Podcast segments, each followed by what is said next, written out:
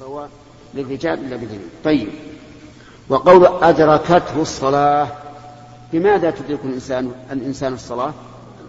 بدخول الوقت. فإذا دخل الوقت فصل.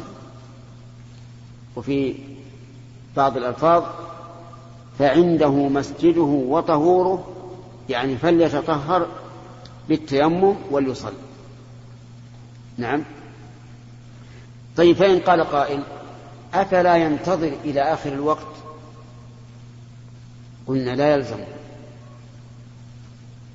نعم إذا كان يغلب على ظنه أو يعلم وجود الماء في آخر الوقت فالأفضل أن يؤخر لأجل أن يصلي بالماء لأجل أن يتطهر بالماء. ولو قدم فلا بأس لأن الصلاة في أول وقتها أفضل من الصلاة في آخر الوقت. وهذا الرجل حين دخول الصلاة حين دخول وقت الصلاة لم يكن واجدا للماء فيتيمم. وأحلت لي الغنائم. المغانم وفي لفظ نسخة الغنائم. والمغانم جمع مغنم والغنائم جمع غنيمة.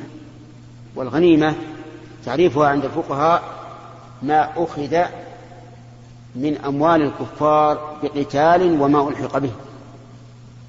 هذه الغنيمة. ما يؤخذ من أموال الكفار بقتال وما ألحق به. هذه أحلت له ولم تحل لأحد قبله. وإحلالها هنا له ولأمته أو له وحده. له ولأمته. لأن الأصل أن ما ثبت للرسول فهو ثابت لنا. وما ثبت ل... نعم. فهو ثابت لنا إلا إلا بدليل. طيب. من قبلنا هل هم لا يغنمون؟ لا. من قبلنا نوعان. نوع لم يؤمر بالجهاد. فهؤلاء لا ما غنم عندهم. ونوع أمروا بالجهاد فإذا غنموا فإن الغنائم لا تحل لهم ولكنها تجمع في مكان فتنزل عليها نار من السماء فتحرقها سبحان الله. إن الله حكيم. هكذا شرعه في الأمم السابقة وهذا شرعه في هذه الأمة وبه يتبين فضيلة هذه الأمة وكرمها على الله عز وجل. نسأل الله يجعلني وإياكم منه. نعم. يقول ولم تحل لأحد قبلي وأعطيت الشفاعة. الشفاعة. ال هنا لبيان الجنس أي الشفاعة العظمى. لأن الشفاعة نوعان خاص بالرسول وعام. الشفاعة العظمى هي أعظم شفاعة لأنها تخليص للخلق كلهم مما هم فيه. فإن الناس في يوم القيامة وهو يوم مقداره خمسون ألف سنة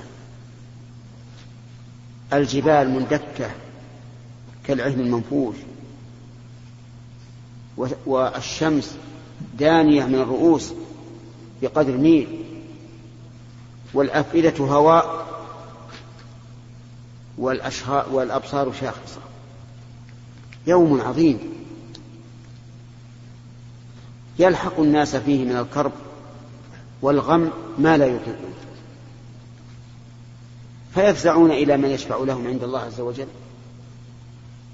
يعني كأن الناس في تلك الحال لا يستطيعون أن يسأل الله عز وجل من شدة الهول فيطلبون شفيعا. يلهمهم الله عز وجل أن يذهبوا إلى آدم فيعتذر. نوح يعتذر إبراهيم يعتذر موسى يعتذر وكل منهم يذكر عن نفسه شيئا يستحيي معه أن يشفع إلى الله عز وجل.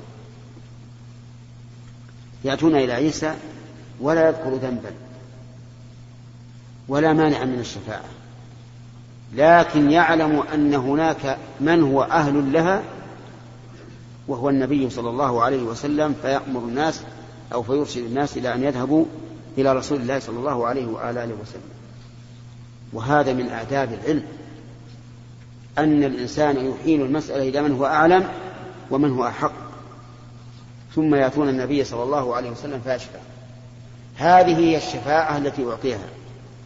خاصة بها وعامة. خاصة. نعم. وكان النبي يبعث إلى قومه خاصة وبعثت إلى الناس عامة. كل نبي يبعث إلى قومه خاصة. إلا النبي محمد صلى الله عليه وسلم فإنه بعث إلى عموم الناس.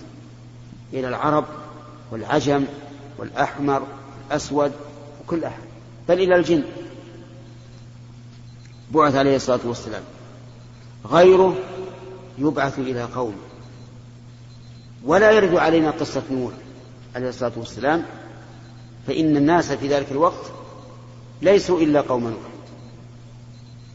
وقال نوح رب لا تذر على الأرض من الكافرين ديارا فلما انتشرت الأمم وتوسعت صار كل نبي يبعث إلى قومه إلا محمدا صلى الله عليه وسلم. فإلى الناس عموما. ولهذا كان دينه صالحا لكل زمان ومكان. ولولا ذلك لاحتاج الناس إلى إلى أنبياء ورسل. لكن دين الصالح لكل زمان ومكان. وفي هذا فضيلة علماء هذه الأمة إذا قاموا مقام نبيهم عليه الصلاة والسلام. في الدعوة إلى الله وفي وفي العبادة وفي كل الخصال. فإنهم يكونون حينئذ وارثي محمد صلى الله عليه وسلم. ولو لم يكن من العلم يا إخواني إلا هذا لكفى به فخرا. ولكان الإنسان يصرف فيه عقله وفكره وماله وحياته وهو خير من كل الدنيا وما فيها. أن يكون وارثا لسيد المرسلين صلوات الله وسلامه عليه في هذه الأمة العظيمة. كان النبي يبعث إلى قومه خاصة وبعث إلى الناس عامة. وهذا خاص به. ما في توقف يا جماعة. ما في شيء ما في إشكال لا نبي بعده. هذا الحديث فيه فوائد عظيمة. نذكر منها ما تيسر قبل أن يحضر الصلاة. أولا مشروعية تحدث الإنسان بنعمة الله عليه لا على سبيل الفخر والخيلاء. كما جاء في الحديث أنا سيد ولد آدم يوم القيامة ولا فخر. وجه ذلك أن الرسول تحدث بنعمة الله عليه في هذه الأمور الخمس. ومن فوائد هذا الحديث أن الله عز وجل لا أحد يحجر فضله. لا أحد يحجر فضله. فضل الله يؤتيه من يشاء. أم يحسدون الناس على ما آتاهم الله من فضله؟ إن كان الأمر كذلك فقد آتينا آل إبراهيم الكتاب والحكمة وآتيناهم ملكا عظيما. إذن لا أحد يحجر على ربه عز وجل فضله. ومن هنا نأخذ انحطاط رتبة الحاسد لأن حقيقة الحسد هو تحجر فضل الله عز وجل. فإن قال قائل وهل فضل الله تعالى يؤتيه من يشاء على وجه الإطلاق؟ قلنا لا. كلما وجدت شيئا مقرونا بالمشيئة أو معلقا بالمشيئة فإنه مقرون بالحكمة. مقرون بالحكمة. لقوله تعالى وما تشاءون إلا أن يشاء الله. يختم الآية. إن الله كان عليما حكيما. فهو جل وعلا يتفضل بالفضل على من هو أهله لا على من ليس أهلا للفضل. قال الله تعالى الله أعلم حيث يجعل رسالته وهذا يشمل الرسالة ويشمل آثار الرسالة وعلم الرسالة. فالله أعلم بمن يستحق العلم علم الرسالة وبمن هو أهل للرسالة. طيب. من فوائد هذا الحديث أن الرعب يعني رعب الأعداء نصر نصر عظيم. لقوله نصرت بالرعب. وهو نصر عند المقابلة فكيف إذا كان بينك وبين عدوك هذه المسافة؟ مسيرة الشهر يكون هذا أشد. طيب. من فوائد هذا الحديث أنه ينبغي لنا أن نفعل ما يكون به الرعب لأعدائنا. نفعل ما به الرعب لأعدائنا. ولو بالتورية. ولو بالتورية؟ نعم ولو بالتورية. ولهذا كان المسلمون في الفتوحات العظيمة الكبيرة يأتون بالتورية الفعلية. يأتون مثل بالجيوش في الصباح. ثم في الصباح الثاني يأتون بجيوش مقبلة هي الجيوش الأولى فيظن العدو أنها أنها جيوش أخرى فيرهب. وهكذا في وقتنا هذا ينبغي لنا أن نرعب الأعداء بقدر ما نستطيع. والله سبحانه وتعالى يقول ولا يطؤون موطئا يغيظ الكفار ولا ينالون من عدو نيلا إلا كتب لهم به عمل صالح. فكل ما يغيظ الكفار ويرعب الكفار فإننا مأمورون به وهو من شريعتنا. فإن قال قائل لو قال الكفار إذا كان هذا منهج المسلمين فهم وحوش. نقول نعم. لو أن المسلمين أرادوا بذلك أن يستعبدوا عباد الله لكانوا وحوشا. لكنهم أرادوا من الناس أن يعبدوا الله. ولهذا إذا عبدوا الله وأسلموا صاروا إخوانا. نحب لهم ما نحب لأنفسنا. وكذلك إذا خضعوا لأحكام الإسلام على أن لا تكون فتنة وعلى أن يكون دين لله فإننا نكف عنهم. لو قالوا نحن نبقى على ديننا ونعطيكم الجزية مثلا قلنا ابقوا على دينكم وأعطونا الجزية. إذا نحن لسنا نريد من الناس أن نسيطر عليهم ولا أن نستعبدهم. نريد أن يتحرروا من رق, الشيطان إلى الرق للرحمن. وكما قال ابن القيم هربوا من الرق الذي خلقوا له فبلوا برق النفس والشيطان. شوف هربوا من من الرق الذي هو العبودية لله إلى رق الشيطان والنفس. طيب من فوائد الحديث انتهى الوقت.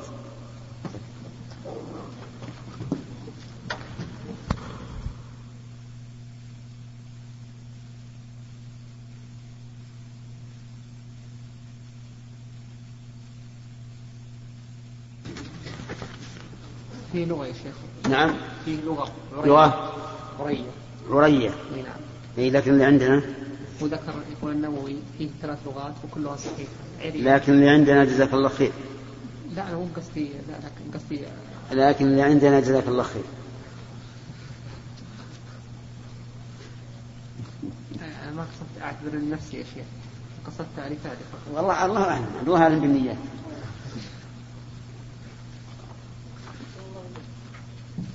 انتهى السؤال بارك الله فيك. نعم. إلى وصلنا إلى وصلنا.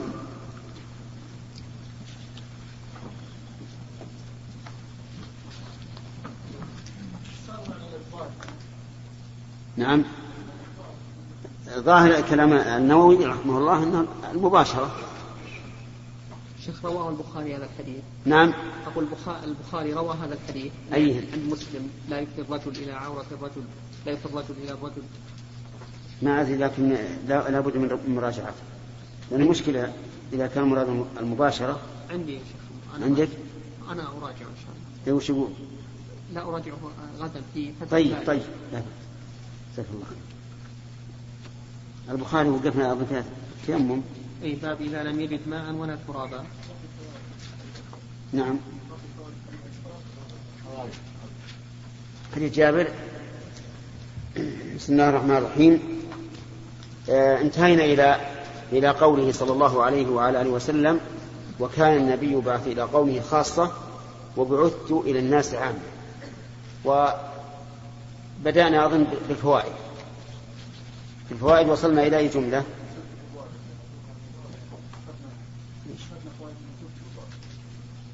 نعم.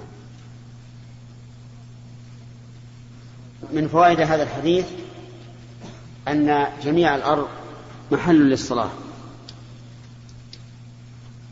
وبناء على هذا الأصل نقول إن أي إنسان يدعي أن الصلاة لا تصح في هذه الأرض فعليه الدليل.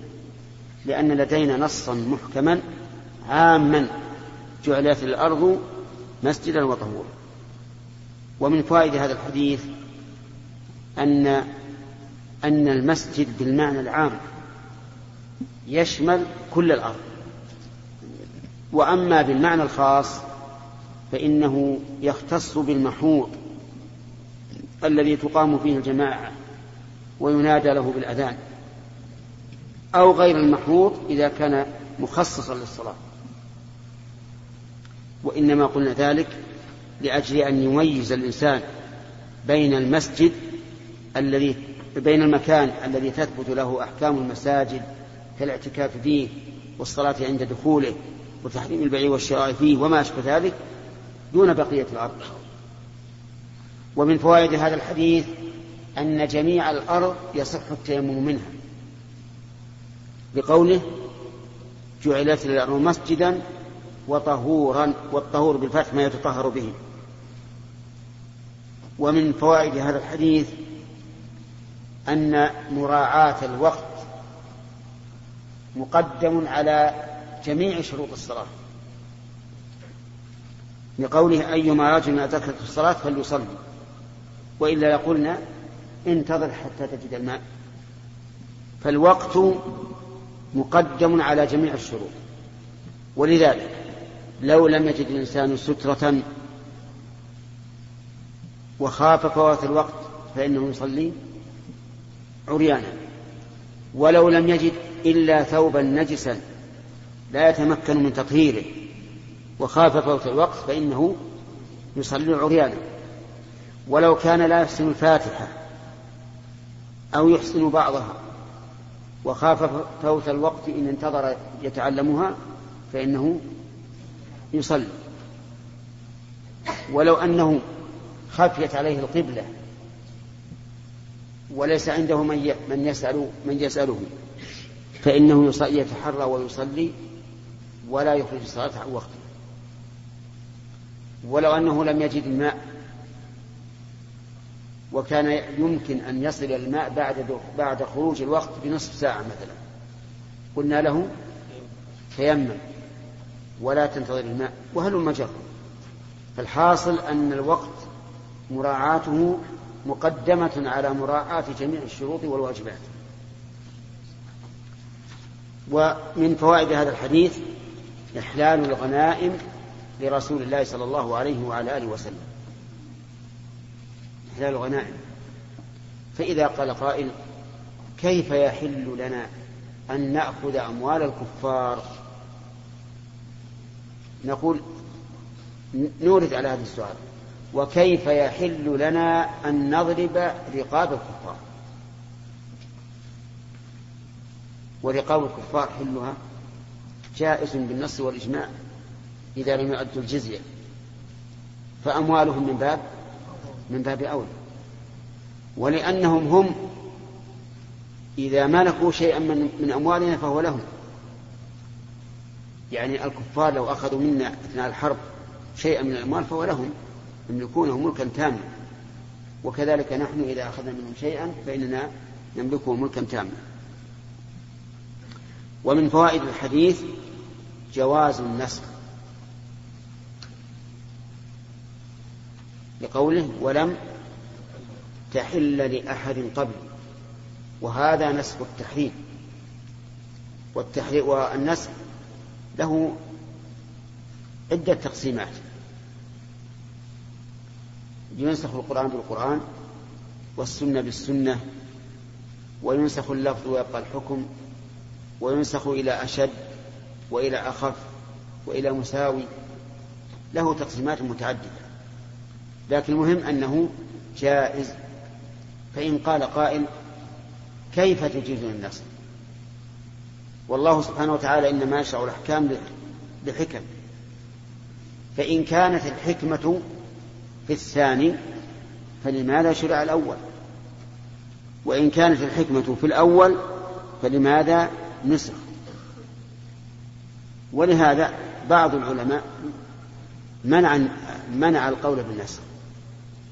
واليهود منعوا القول بالنسخ وقالوا يلزم من ذلك البداء أي أن الله كان جاهلا ثم علم. وهذا ليس بغريب أن على اليهود أن يصفوا الله بالنقائص.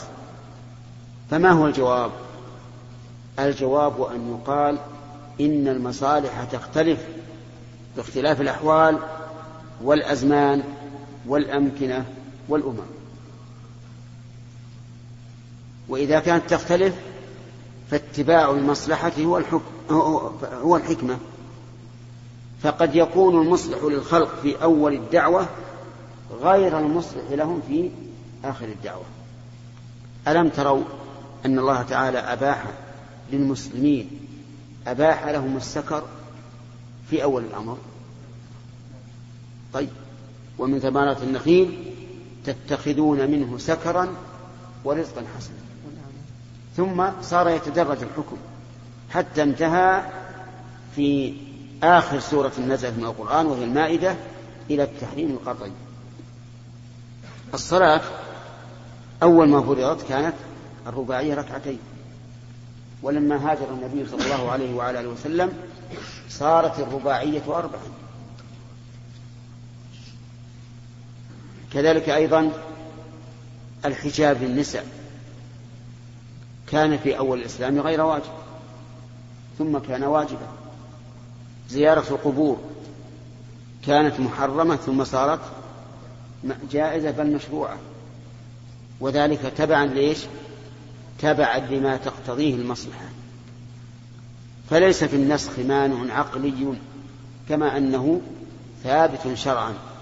فهو جائز عقلا واقع شرعا.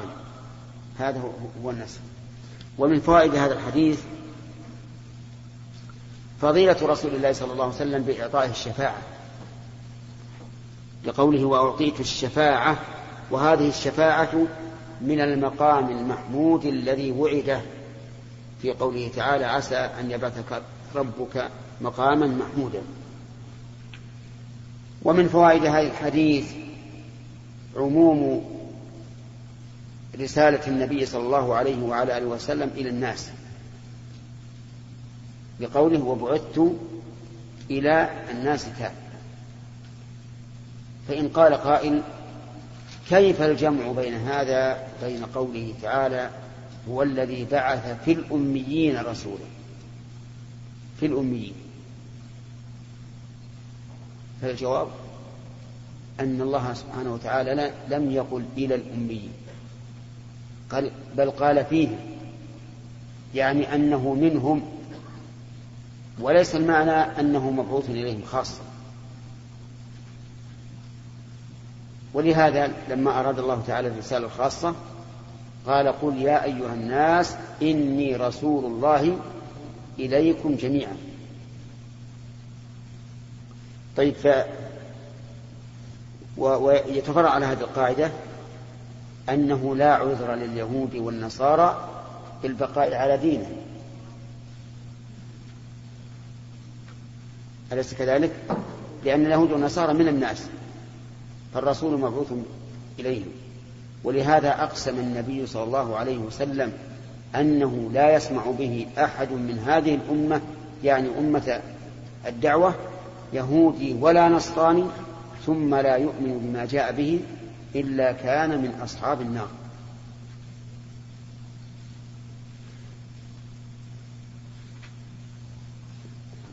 انتهت الفوائد. نعم.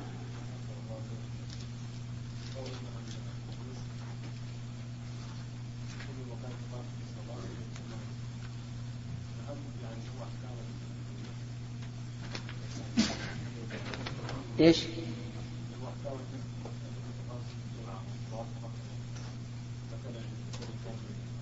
مثلا إيش؟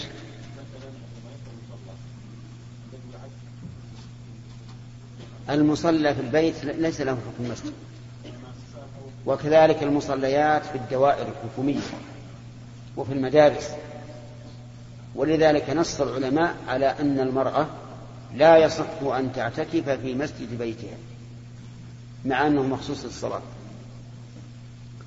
لكن مصلى العيد مسجد مع أنه لا يصلى فيه في السنة إلا إلا مرتين أو إن حصل استسقاء. نعم. شيخ هل يصح نقول إنما قال الرسول ولم يذكر الباقي أن الله سبحانه وتعالى مفرقا ليس جمله إيش؟ أعطاني إياه مفرقة. الأخريات يعني هي معلوم هي لو كانت جملة ذكرت مع هذا الحديث لكن ذكرت وحدها.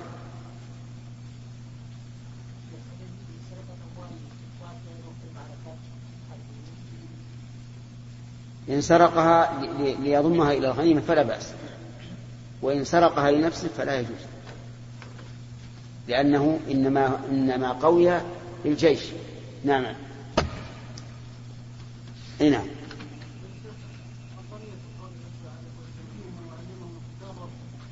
إيش؟ نعم. إي نعم. معلوم لأن الاميين كانوا بالأول لا يعرفون الكتاب وليس عندهم علم مأثور. فهم أهل جاهليه لكن من الله عليهم في هذا الرسول عليه الصلاة والسلام؟ فعلمهم الكتاب والحكمة. نعم. أربعة. طيب. باب إذا لم يجد ماء ولا ترابا. حدثنا زكريا بن يحيى قال ح... نعم. نبسمل يا شيخ ولا ما يحتاج؟ كيف؟ نبسمل ولا ما يحتاج؟ ما عندي بسمة. طيب. كتاب ما؟ آه يعني هذه أول بداية؟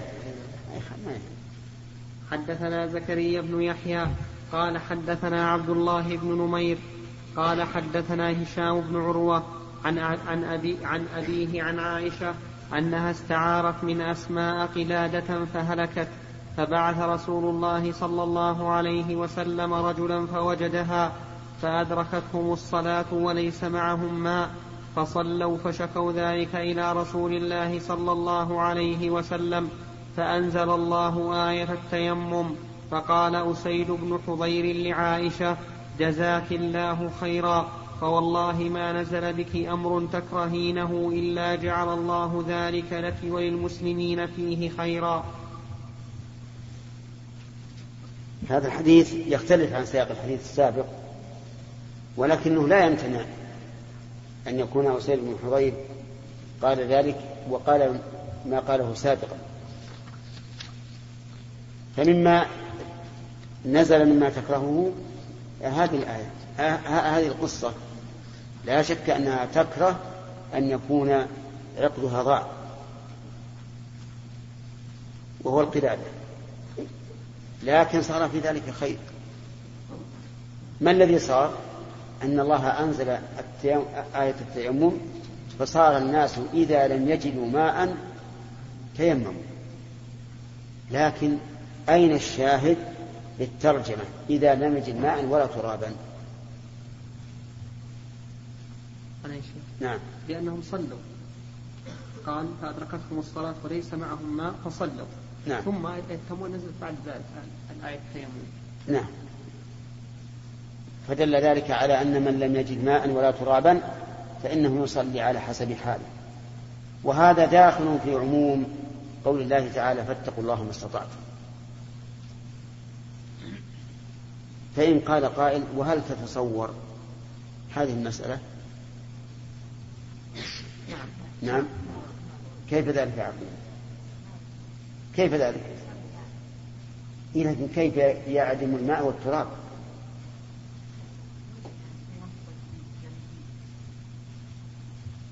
أيوة رحت بين الشمال ولا بعد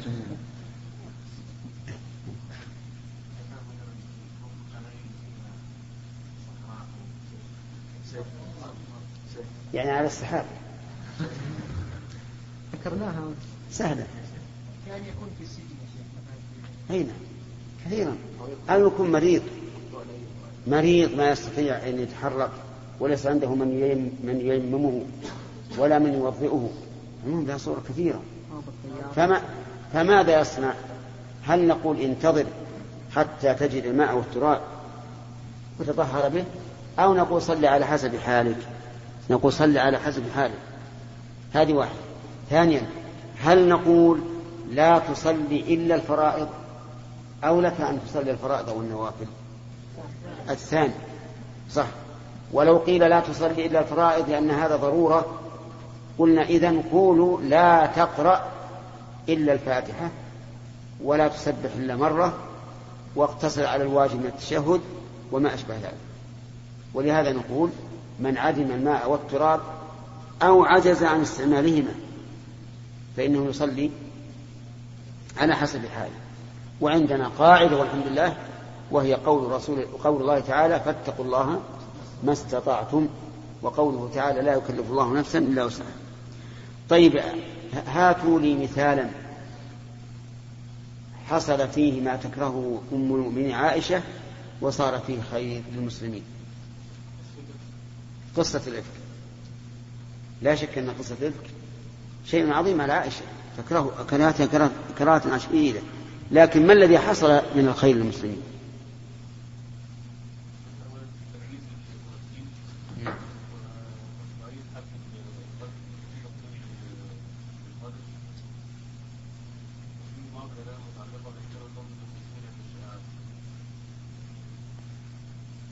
هنا وفي بيان عناية الله عز وجل بفراش الرسول عليه الصلاة والسلام في هذه الكلمات العظيمة. إذ تلقونه بألسنتكم وتقولون بأفواهكم ما ليس لكم به علم وتحسبونه هينا وهو عند الله عظيم. كذلك أيضا أجر التلاوة عشر آيات فيها بركة عظيمة. كم من حرف؟ فيها حروف كثيرة. كل حرف فيه عشر حسنات. نعم. نعم. أنا نحب أن اللي ما سأل أولا من اللي ما سأل أولا. ما سألت أبدا؟ طيب.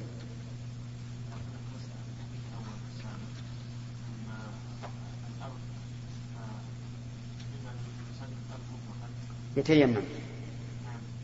ويصلي. نعم نعم. ما دل عليه النص. نعم.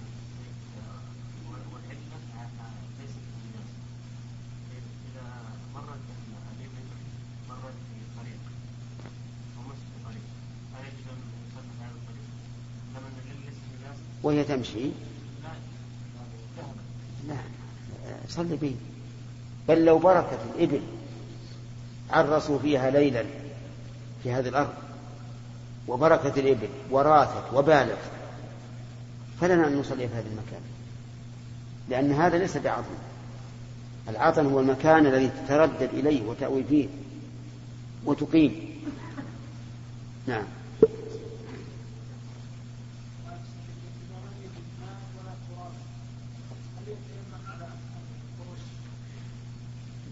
الفرش لا يتيمم عليها إلا إذا كان فيها تراب غبار.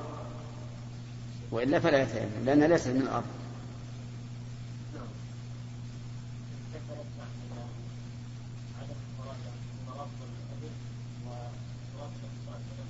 مرابض الإبل.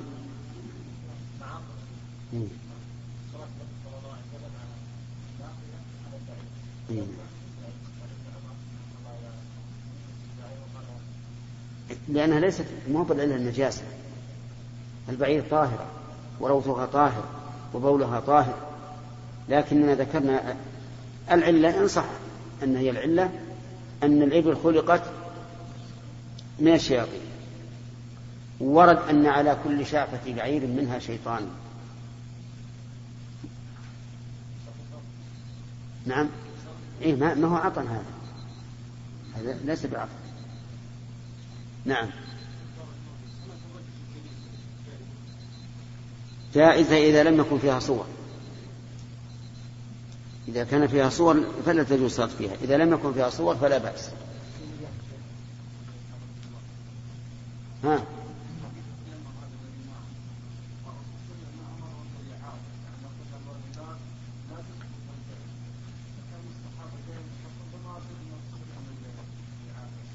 أليس أليس أليس أدوا ما وجب عليهم؟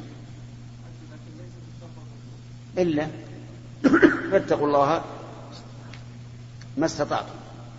وما الذي يعلمهم أن الله سينزل التيمم؟ لأنهم يعرفون أنه لا, لا تجوز الصلاة إلا إلا بوضوء ولم وليس عندهم ماء. فصلوا كما أمروا. وهذا مر علينا في أصول الفقه اليوم. أليس كذلك؟ أن الإنسان إذا فعل ما وجب على حسب الواجب فإنه يحصل به الإجزاء وتبرأ به الذمة. نعم. باب, باب التيمم في الحضر.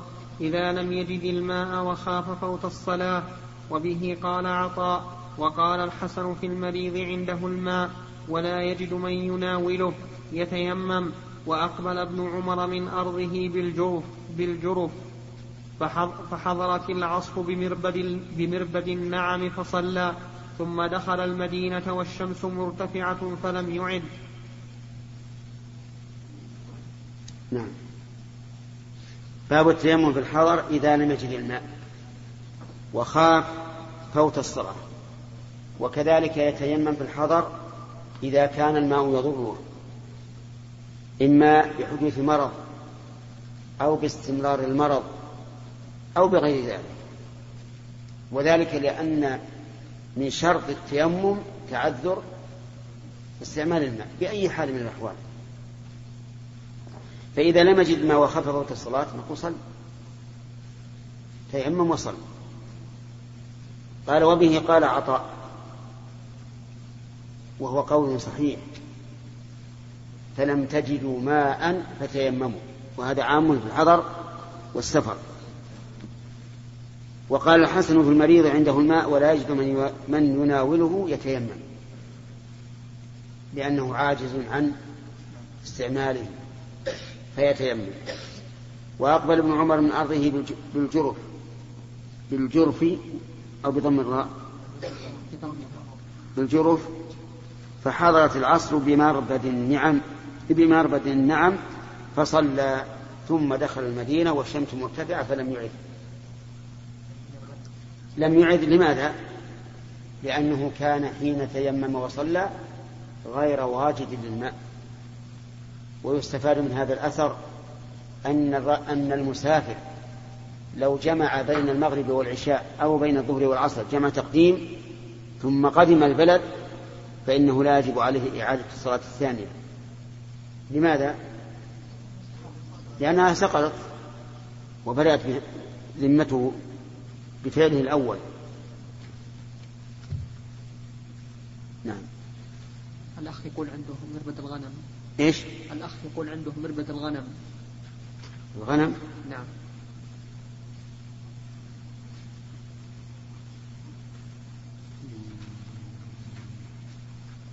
ما هي عندي أقول ليست عندي. ما تعرض الشارح ها؟ على كل حال مربد النعم يعني الإبل والبقر والغنم كلها نعم.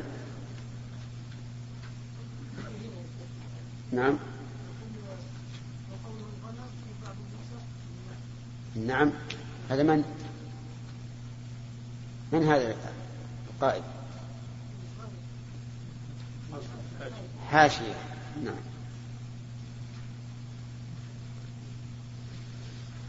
ما قرأنا حديث هذه كلها حدثنا يحيى بن بكير قال حدثنا الليث عن جعفر بن ربيعة عن الأعرج قال سمعت عميرا مولى بن عباس قال أقبلت أنا وعبد الله بن يسار مولى ميمونة زوج النبي صلى الله عليه وسلم حتى دخلنا على أبي جهيم. حتى حتى دخلنا على أبي جهيم بن الحارث بن الصمة الأنصاري فقال أبو الجهين أقبل النبي صلى الله عليه وسلم من نحو بئر جمل فلقيه رجل فسلم عليه فلم يرد عليه النبي صلى الله عليه وسلم السلام ف... نعم نعم فلم يرد عليه النبي صلى الله عليه وسلم حتى أقبل على الجدار فمسح بوجهه ويديه. ثم رد عليه السلام. نعم. قوله من نحو بئر جمل أي من جهته. وهذا اسم موضع. وقوله آه، سلم على النبي صلى الله عليه وسلم ولم يرد عليه حتى أقبل على الجدار فتيمم. فيه دليل على جواز التيمم على الجدار. وهو كذلك. لكن إذا كان الجدار مطليا بالبوية وما أشبهها. مما يحول بينك وبين الطين الذي في الجدار. فإن كان على هذه البوية غبار أجزأ التيمم عليه. وإلا فليطلب مكانا آخر يتيمم عليه. والله أعلم. الرحمن الرحيم. الحمد لله رب العالمين. وصلى الله وسلم على نبينا محمد وعلى آله وصحبه أجمعين. قال الإمام البخاري رحمه الله تعالى في كتاب التيمم باب باب المتيمم المتيمم هل ينفخ فيهما؟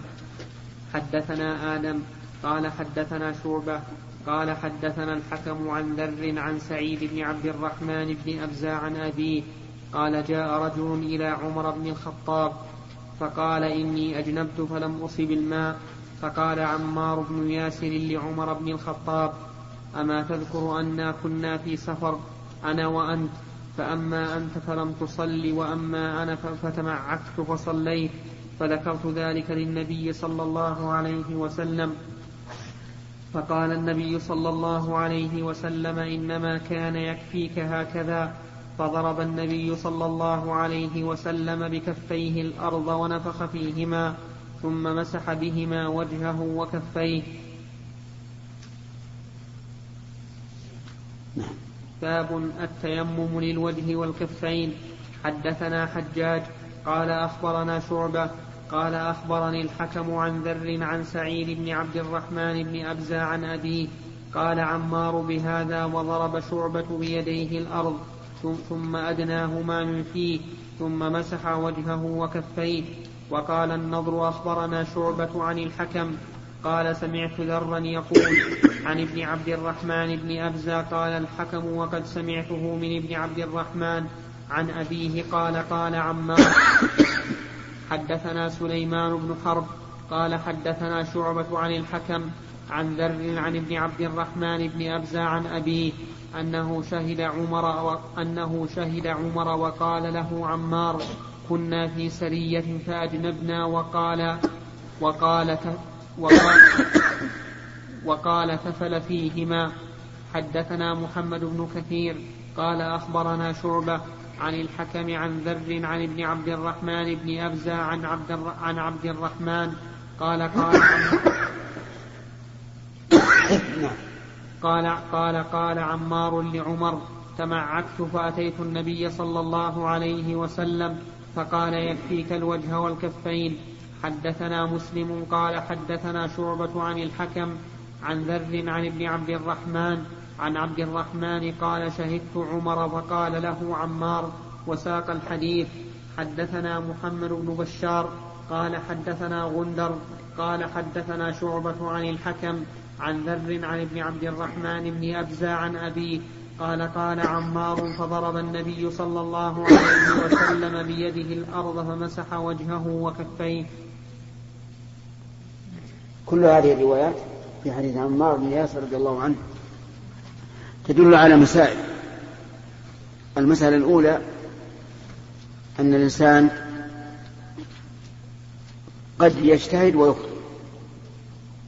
كما فعل عمار بن ياسر. فإنه تمعك في الصعيد كما تتمعك الدابة. ظنا منه أن طهارة التيمم كطهارة الماء. وطهارة الماء من المعلوم أن الإنسان يشمل بها جميع الجسد. ومنها أن أن الإنسان إذا لم يتبين له شيء فإنه يمسك. لأن عمر بن الخطاب رضي الله عنه لم يصلي. وكان يفتي بأن الجنوب إذا لم يجد الماء فإنه ينتظر حتى يجد الماء ثم يتيمم. ولكن عمار بن ياسر رضي الله عنه ذكره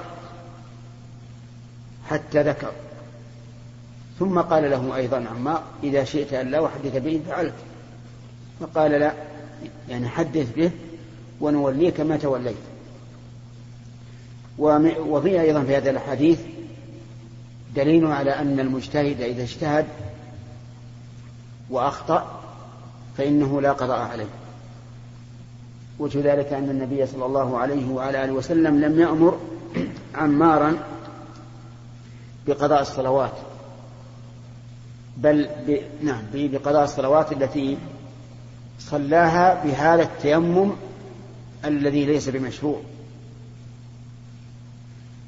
وفيها أيضا في هذه في هذه الروايات دليل على أن المتيمم إذا علق بيديه التراب فإنه في ختام هذه المادة نسأل الله أن نلقاكم في لقاءات والله والله أعلم أنها من تصرف بعض مع تحيات مؤسسة الاستقامة الإسلامية للإنتاج والتوزيع في عنيزة.